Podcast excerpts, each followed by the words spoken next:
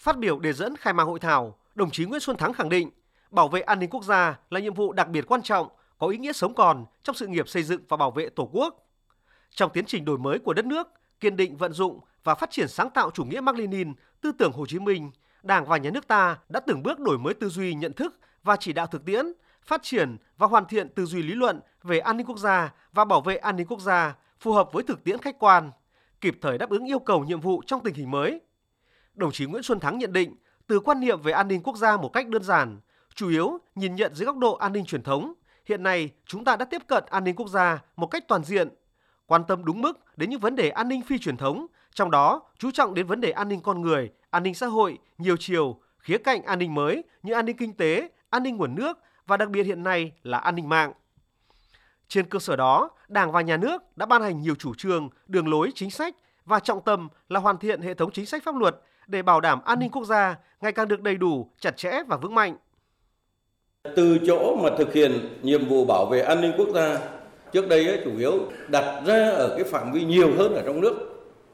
Nhưng mà hiện nay ấy, chúng ta đã xây dựng và triển khai một cái chiến lược an ninh quốc gia trong điều kiện phát triển kinh tế thị trường, định hướng xã hội chủ nghĩa và hội nhập quốc tế sâu rộng, toàn diện.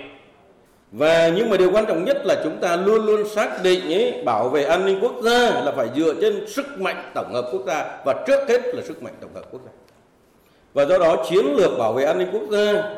nó trở thành một cái bộ phận quan trọng trong cái chiến lược phát triển đất nước và nằm trong tổng thể của chiến lược bảo vệ Tổ quốc. Tham luận tại hội thảo, các đại biểu thống nhất nhận định dưới sự lãnh đạo của Đảng Cộng sản Việt Nam, sự thống nhất quản lý của nhà nước và sức mạnh của toàn dân, cả hệ thống chính trị và đoàn kết toàn dân tộc là nguyên tắc cơ bản trong thực hiện nhiệm vụ bảo vệ an ninh quốc gia. Đảng luôn có sự năng động, đổi mới tư duy trong lãnh đạo, cách nghĩ, cách làm cụ thể, luôn gắn bó với lý luận thực tiễn, lấy thực tiễn làm thước đo để đánh giá kết quả, kế thừa tiếp thu có chọn lọc những kinh nghiệm quý báu trong nước và thế giới để chủ động phát huy truyền thống, sức mạnh đại đoàn kết toàn dân, gắn nhiệm vụ bảo vệ an ninh quốc gia cùng với phát triển kinh tế, văn hóa xã hội và đối ngoại. Cùng với đó, phát huy vai trò sức mạnh của nhân dân, tham gia xây dựng an ninh, thế trận an ninh nhân dân và thế trận lòng dân.